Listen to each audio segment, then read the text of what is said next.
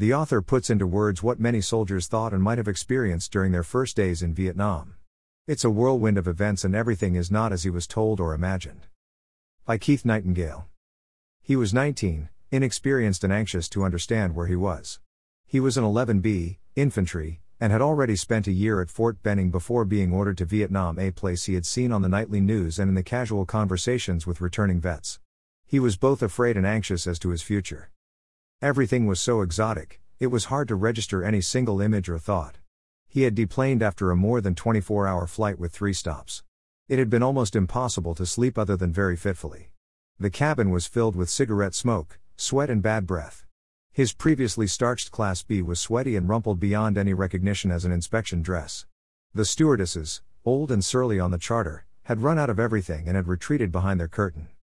On a window seat, he had fixed on the sea below with occasional passing ships. As they drew nearer to Vietnam, he could see glimpses of the land with its deep green, the hint of villages and many more ships transiting the coast. When he landed, the windows had instantly fogged with condensation with the effect of the extreme heat on the exterior of the fuselage.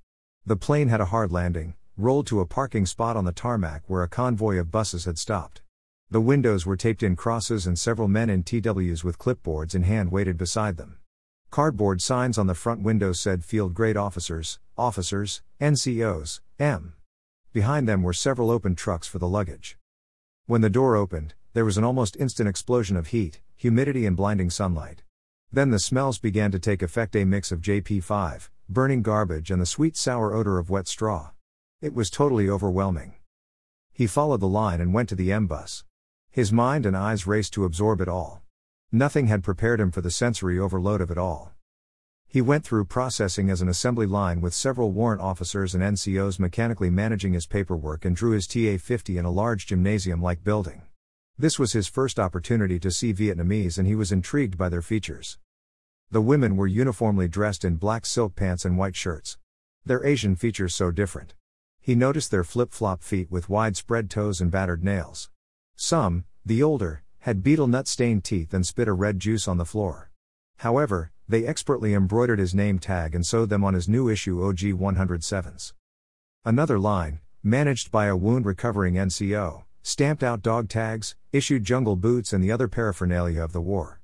In less than an hour, he had his entire issue. Fully loaded, he emerged into the blinding sunlight and followed another NCO to the mess hall. Chow was standard army fare in a large Waptok building. The food was cafeteria style.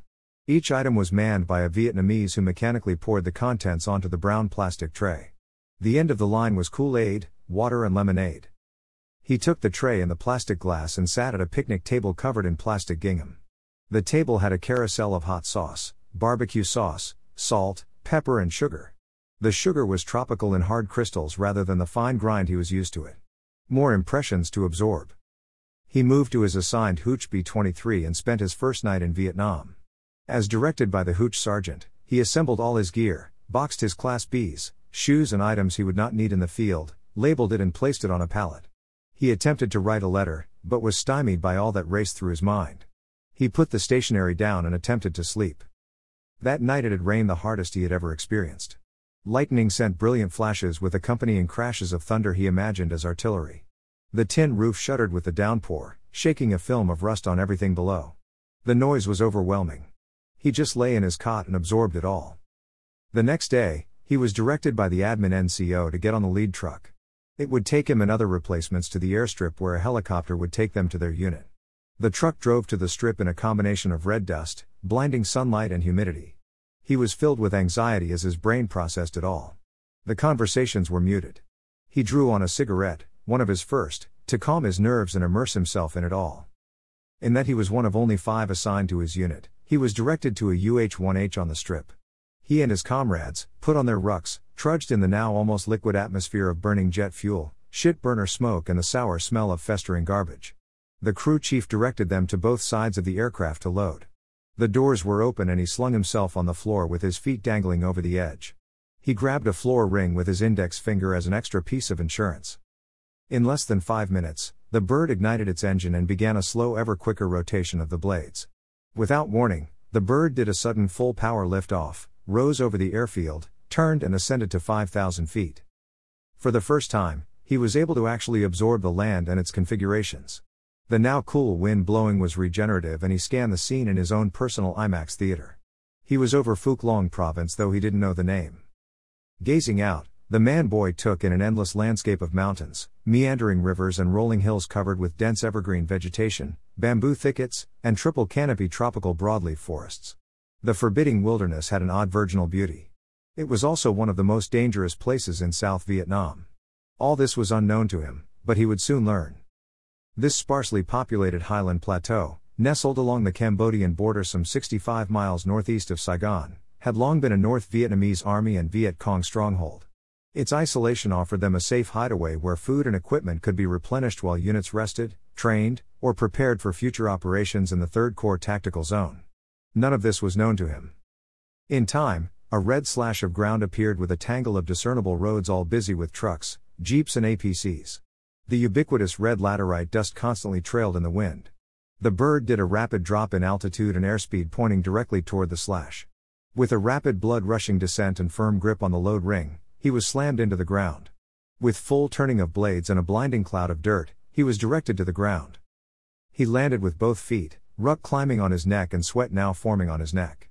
Before he could fully stand, the bird ascended in more dirt, coating his now wet skin with a fine red dust. This was his first day at war. Keith Nightingale is a former U.S. Army colonel and served in Vietnam with the 1-502nd Screaming Eagles and the 75th Ranger Battalion. He has submitted several other articles for this website. If you are interested in reading more of his work, direct links are provided below. Note, to return to this page after reading an article, please use the back arrow at the upper left of this page. The Cherry, https colon slash slash cherrieswriter.com slash 2019 slash 06 slash 04 slash the cherry slash. Hill of Angels, https colon slash slash cherrieswriter.com slash 2022 slash 03 slash 26 slash Hill of Angels slash. Timeout, https colon slash slash cherrieswriter.com slash 2020 slash 12 slash 27 slash timeout slash. The Perimeter, https colon slash slash cherrieswriter.com slash 2018 slash 09 slash 11 slash the perimeter guest post slash Fort Benning during the Battle of the Ia Drang, https colon slash slash cherryswriter.com slash 2018 slash 10 slash 29 slash Fort Benning during battles in the Ia Drang guest blog slash A Night in the Jungle, https colon slash slash cherrieswriter.com slash 2021 slash 02 slash 27 slash a night in the jungle slash. The bush https colon slash slash cherrieswriter.com slash 2019 slash 05 slash 13 slash the bush slash. A day trip to the ville https colon slash slash cherrieswriter.com slash 2022 slash 11 slash 26 slash a day trip to the ville slash my book review of his published book just another day in Vietnam. https colon slash slash cherrieswriter.com slash book reviews titles im slash hashtag s6. Thank you for taking the time to read this. Should you have a question or comment about this article, then scroll down to the comments section below to leave your response. If you want to learn more about the Vietnam War and its warriors, then subscribe to this blog and get notified by email or your feed reader every time a new story, picture, video, and changes occur on this website. The button is located at the top right of this page. I've also created a poll to help identify my website audience. Before leaving, can you please click here and choose the one item that best describes you? Thank you in advance.